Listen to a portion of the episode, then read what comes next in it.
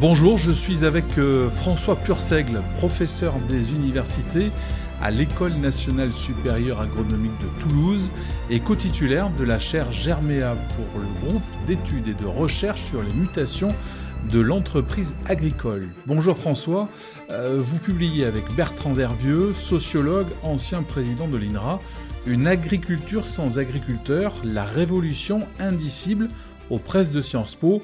Alors François, ce titre se veut-il provoquant ou est-ce de plus en plus la réalité? La démographie agricole est-elle en train d'évoluer?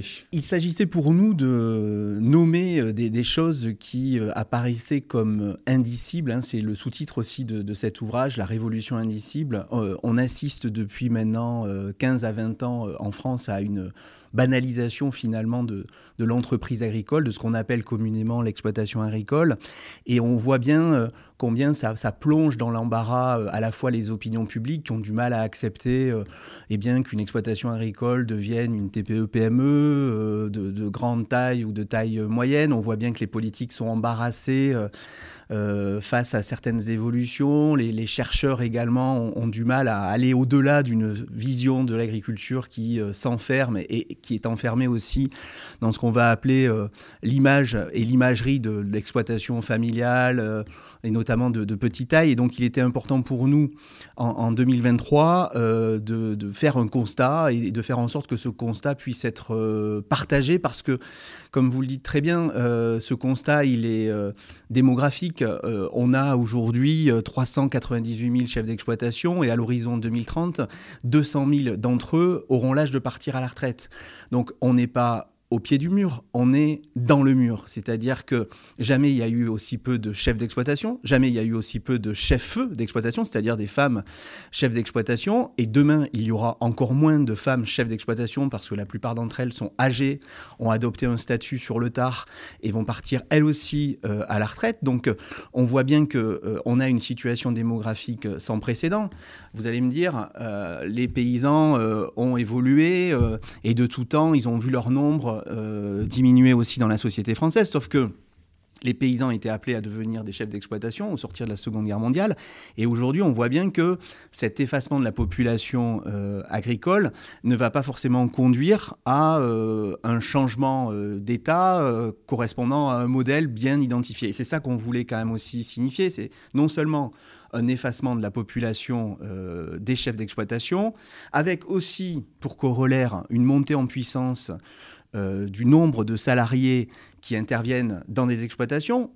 Alors, des salariés qui sont embauchés directement, mais un grand nombre d'entre eux ne sont pas toujours embauchés même directement et ils sont embauchés par des groupements d'employeurs, des CUMA intégrales, des ETA, où ils proviennent aussi d'autres exploitations, voire même d'entreprises étrangères. Donc, euh, et c'est pas moins de 600 à 700 000 personnes qui travaillent dans le secteur agricole comme salariés et qui interviennent aujourd'hui dans des secteurs clés comme la viticulture, la production euh, légumière et demain peut-être aussi euh, l'élevage. Donc euh, c'était important pour nous de dire que finalement on assistait à une recombinaison aussi des catégories d'acteurs qui portaient le projet productif agricole.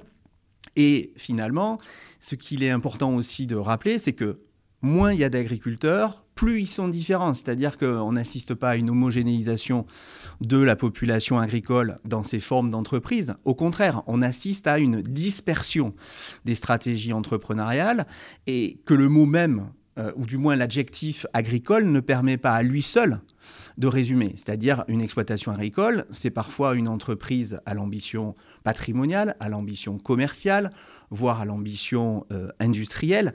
Et finalement, quand il reste encore trois agriculteurs à l'échelle d'un canton, vous pouvez être sûr qu'ils vont porter des stratégies complètement différentes qui s'éloignent d'un modèle qui serait celui en plus de l'exploitation à la papa. Donc euh, c'est important quand même, si on veut accompagner les agriculteurs, de, de bien nommer les choses et d'acter un certain nombre de transformations, et ce d'autant plus qu'ils sont moins nombreux dans la société et ils sont de moins en moins nombreux dans les espaces ruraux qui étaient jusqu'alors dévolus à la production agricole. Et c'est ça quand même aussi le, grand paradoxe de cette agriculture sans agriculteurs, c'est que c'est une agriculture qui va se faire de moins en moins avec des chefs d'exploitation, il y en aura toujours, mais qui auront de plus en plus recours à de la main-d'œuvre même euh, extérieure euh, et notamment salariée, euh, que de voir justement la population non agricole s'emparer de la question agricole. C'est ça quand même l'un des grands paradoxes aussi de l'agriculture française, c'est que moins il y a d'agriculteurs, plus la question agricole revient sur la table, et plus elle revient sur la table, plus elle est portée aussi par des populations qui sont de moins en moins issues de ce monde-là.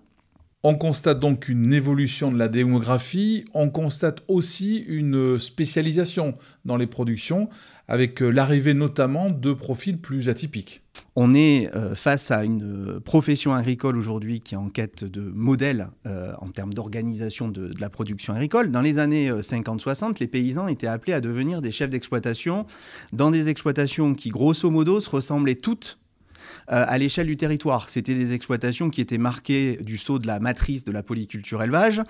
On y travaillait souvent en couple et on avait euh, les gamins qui euh, allaient reprendre l'exploitation et cette exploitation de couple, c'était était une exploitation qui le plus souvent était de polyculture élevage, mais avec parfois des dominantes et aujourd'hui on voit bien que euh, ces exploitations, elles se cherchent, elles se cherchent sur le plan euh, des spécialisations. On voit bien que les agriculteurs aujourd'hui cherchent à réorienter leurs objectifs. Euh, ils font face à des défis sans précédent, hein, des défis en termes de renouvellement des actifs à l'échelle des fermes, renouvellement des générations également, des défis plus externes. Hein, que ce soit des défis économiques, des défis environnementaux.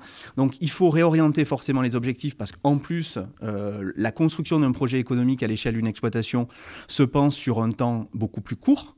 On a quand même aujourd'hui des agriculteurs qui rentrent plus tardivement dans la profession agricole et qui sortent parfois plus précocement et qui font pas forcément de la transmission un objectif et qui construisent souvent des projets d'entreprise à l'échelle d'une carrière relativement courte et une carrière qui, est, qui subit des aléas en permanence. François, dans votre livre, vous définissez les six paradoxes des mondes agricoles. Alors, quels sont-ils et pourquoi vous a-t-il paru euh, important de les mettre en avant? Que je décris, euh, les acteurs de terrain, les agriculteurs et leurs familles eux-mêmes euh, les perçoivent, ces réalités. Les, technico-commerciaux sur le terrain perçoivent des choses qui ne sont pas invisibles, mais qui sont mal nommées et indicibles. Et c'est vrai que malheureusement, les opinions publiques et les politiques, voire les chercheurs, hein, allez, on, se met aussi quand même dans, dans le lot, assignent finalement les agriculteurs et les agricultures à des réalités qui n'ont plus cours. C'est-à-dire que l'agriculture est souvent enfermée dans une image, dans des images qui ne lui correspondent pas toujours parce que ça arrange finalement d'enfermer, d'assigner euh, une agriculture qui est faite aussi de, paradoxes. Et parmi ces paradoxes, comme vous m'invitez euh, à les, préciser et à les décrire, il y a celui du succès. C'est-à-dire que l'agriculture a euh, remporté des succès phénoménaux. Ces, ces succès, ils sont ceux de la modernisation c'est euh, des succès qui ont été portés par des femmes et des hommes qui ont répondu aux défis de la production alimentaire, qui ont répondu aux défis de la modernisation, non seulement de l'agriculture, mais du pays tout entier. Euh, parce que l'État euh, leur avait enjoint aussi de moderniser un pan d'une activité économique qui était arriérée. Il ne faut pas, faut pas l'oublier. Donc aujourd'hui, ayant rempli finalement ce, ce, grand défi qui était celui de la modernisation, les agriculteurs sont euh, en attente, je pense, d'un nouveau récit, d'une nouvelle ambition, et qui a du mal à se percevoir, qui, ne se dessine pas forcément quand on entend le discours de certains politiques et des opinions publiques. Donc ça, c'est le premier paradoxe, ce, paradoxe du succès. C'est-à-dire que finalement, on est dans une indétermination aujourd'hui des, rôles, on ne sait plus trop où on va, parce que finalement, ça a tellement bien marché que euh, ben, on, nous reproche finalement, euh, disent certains euh, agriculteurs, eh bien d'avoir répondu présent pour répondre à ce défi. L'autre paradoxe, c'est celui finalement d'un découplage entre la ruralité, les ruralités et le monde agricole, parce que finalement la modernisation, elle a conduit aussi à la mise en place de grands bassins de production. Elle a conduit à faire de l'agriculture une activité qui se délocalise aussi, avec des territoires ruraux qui ne sont plus regardés comme des espaces forcément agricoles, avec des populations qui les réinvestissent, mais pas forcément pour leur fonction agricole, mais pour leur fonction résidentielle et patrimoniale avec des petits-fils d'agriculteurs ou des cousins d'agriculteurs qui regagnent les campagnes aujourd'hui, par exemple à la faveur de la crise de la Covid, non pas pour s'y installer comme agriculteurs, mais pour y télétravailler. Donc finalement, on assiste à un choc des représentations entre une campagne qui est regardée comme un lieu de résidence, un lieu récréatif, un patrimoine, et un lieu de production. Et ça, c'est la vision des agriculteurs. L'autre paradoxe, c'est que finalement, on a une profession agricole qui, est, qui a atteint la parité sociale et économique, mais qui réclame encore des singularités. Voilà, donc ça c'est un, vrai paradoxe. Autre paradoxe, euh, des agriculteurs qui ont du mal à se qualifier comme ils devraient se qualifier, c'est-à-dire comme des chefs d'entreprise. Et être un chef d'entreprise, c'est pas forcément être à la tête d'une grande entreprise, mais c'est euh, porter des stratégies euh, nouvelles, des ambitions nouvelles. Et être agriculteur, c'est pas simplement être un père de famille et être assigné à une fonction de père en fils. Donc on a des, ambivalences autour de la, manière avec laquelle les agriculteurs se nomment et ont du mal finalement à être identifiés comme des chefs d'entreprise. Et puis un rapport aussi à l'État un peu ambivalent, c'est-à-dire on a envie euh, d'être des, chefs d'entreprise comme les autres, mais on en appelle l'État aussi à nous soutenir et on voit bien combien euh, l'État a du mal aussi à savoir finalement ce que veut ou ce que veulent les agriculteurs. Donc là, là aussi, il va falloir peut-être euh, réduire ces zones d'ombre, ces zones d'incertitude dans la manière avec laquelle on construit le projet agricole. Et il faut, à mon avis, admettre que finalement, cette profession agricole, elle est immanquablement différente de celle d'hier. Et que c'est pas grave. Et c'est n'est pas parce que euh, les choses sont différentes qu'elles euh, n'ouvrent pas euh, de belles perspectives. Et effectivement, même si demain il y aura 50% de chefs d'exploitation en moins, il faut se dire que l'agriculture, elle sera portée par d'autres acteurs et elle, se fera.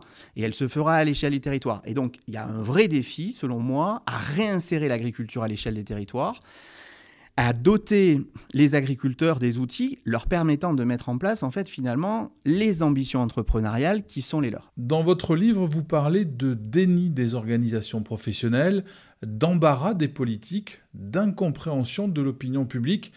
Que faudrait-il faire pour solutionner et réparer tout cela? Ces évolutions seront portées par un ensemble d'acteurs à l'échelle euh, des territoires qui doivent finalement peut-être déjà commencer par acter le constat. Et c'est aussi pour ça qu'on a écrit ce livre, pour faire en sorte que... Euh, alors, plus ou moins... plus ou moins, je, pense qu'il y a des, constats qui, euh, qui sont faits euh, progressivement parce qu'il y a des constats qui sont embarrassants. C'est embarrassant de, constater que finalement, euh, l'installation en agriculture va pas de soi, et elle va pas de soi dans les familles agricoles elles-mêmes. Euh, on, voit bien que euh, c'est embarrassant de constater que parfois l'agriculture pâtit pas que de l'agribashing, mais aussi d'un auto-bashing. Si finalement on ne fait de l'agriculture qu'un sanctuaire, qui serait ce sanctuaire de ces petites exploitations familiales, eh bien, ça ne permettra pas finalement à l'agriculture française de répondre à des défis majeurs comme celui de la souveraineté alimentaire. Si à l'inverse, on acte ces changements et on considère finalement que l'entreprise agricole, elle se banalise et qu'il faut pour l'accompagner dans ses transformations, lui donner des outils qui lui correspondent davantage, là, on aura réussi quelque chose. Il faut que les organisations professionnelles, qui sont très très nombreuses, hein, se mettent quand même autour de la table pour constater que finalement, l'offre d'exploitation qui est en place ne correspond pas toujours à la demande d'exploitation qui émane euh, de ces jeunes et moins jeunes qui veulent rentrer dans, les métiers. Parce que, attention, hein, il faut battre en brèche aussi l'idée qu'il euh, n'y a euh, qu'un manque d'attractivité. Il y a des problèmes d'attractivité. On ne peut pas le nier dans certaines filières et notamment des filières d'élevage qui ont vu le nombre d'exploitations chuter sans précédent. Mais il y a un besoin de faire reconnecter euh, l'offre d'exploitation qui vont être libérées avec cette demande d'exploitation. Donc il y a un enjeu fort pour l'appareil de développement agricole, que ce soit les chambres d'agriculture, que ce soit les coopératives, pour qu'on restructure des exploitations qui devront prendre en charge le projet euh, productif à l'échelle du territoire. On ne peut pas se contenter de voir arriver des jeunes et des moins jeunes qui s'installent à côté des exploitations à reprendre. Il faut que les exploitations qui euh, vont devoir trouver des repreneurs puissent être réaménagées pour prendre en charge finalement une pluralité d'ambitions qui sont celles de ces jeunes porteurs de projets qui rentrent beaucoup plus tardivement dans les exploitations agricoles avec un background différent. C'est-à-dire, euh, même un enfant d'agriculteur aujourd'hui, quand il reprend une exploitation, il cherche pas simplement à mettre ses pas dans les pas de son père, il cherche à la transformer. Mais il faut le doter d'outils pour pouvoir faire cette transformation. Si on se contente de dire à ces nouveaux publics, ah ben écoute, ton job, ça sera de reprendre la place de ton père, ton job, ça sera simplement euh, de reprendre la place de l'associé du GAEC qui part, ben on n'y parviendra pas. Si à l'inverse, on donne à voir de la ferme France une multitude de projets qui peuvent advenir dans des exploitations agricoles, là on réussira. Parce que finalement, ce qui est important quand même à admettre, c'est que ce secteur, plus que tout autre secteur, cristallise des enjeux qui sont forts. C'est-à-dire que plus que tout autre secteur, ce secteur est porteur de sens. Parce que derrière l'agriculture, c'est l'alimentaire, c'est le territorial, c'est l'économique, c'est le social. Donc finalement, on a quand même beaucoup de Français qui le savent. Et il faut faire en sorte que justement, les exploitations françaises soient aptes à prendre en charge ces nouveaux défis. Alors le problème, c'est que ces défis sont multiples. C'est-à-dire que malheureusement, on demande beaucoup et parfois beaucoup trop à des exploitations et des exploitants qui sont fragilisés finalement dans euh, les formes de résilience qui étaient les leurs. Mais ça ouvre de très très belles perspectives. Ça ouvre des perspectives pour des populations qui demain rentreront dans l'agriculture par la case du salariat, qui demain seront peut-être les salariés associés d'un chef d'exploitation, dans lesquels en plus on va proposer une palette de métiers comme jamais, et des métiers qui feront écho aussi à non pas une simple diversification, mais une multispécialisation. Euh, faite de production d'énergie, de transformation, de relocalisation, euh, bon bref, d'une somme de stratégies qui pourront se mettre en place. Merci François Purseigle, je rappelle le nom de votre ouvrage coécrit avec Bertrand Hervieux, Une agriculture sans agriculteurs, la révolution indicible aux presses de Sciences Po. Un livre passionnant et éclairant.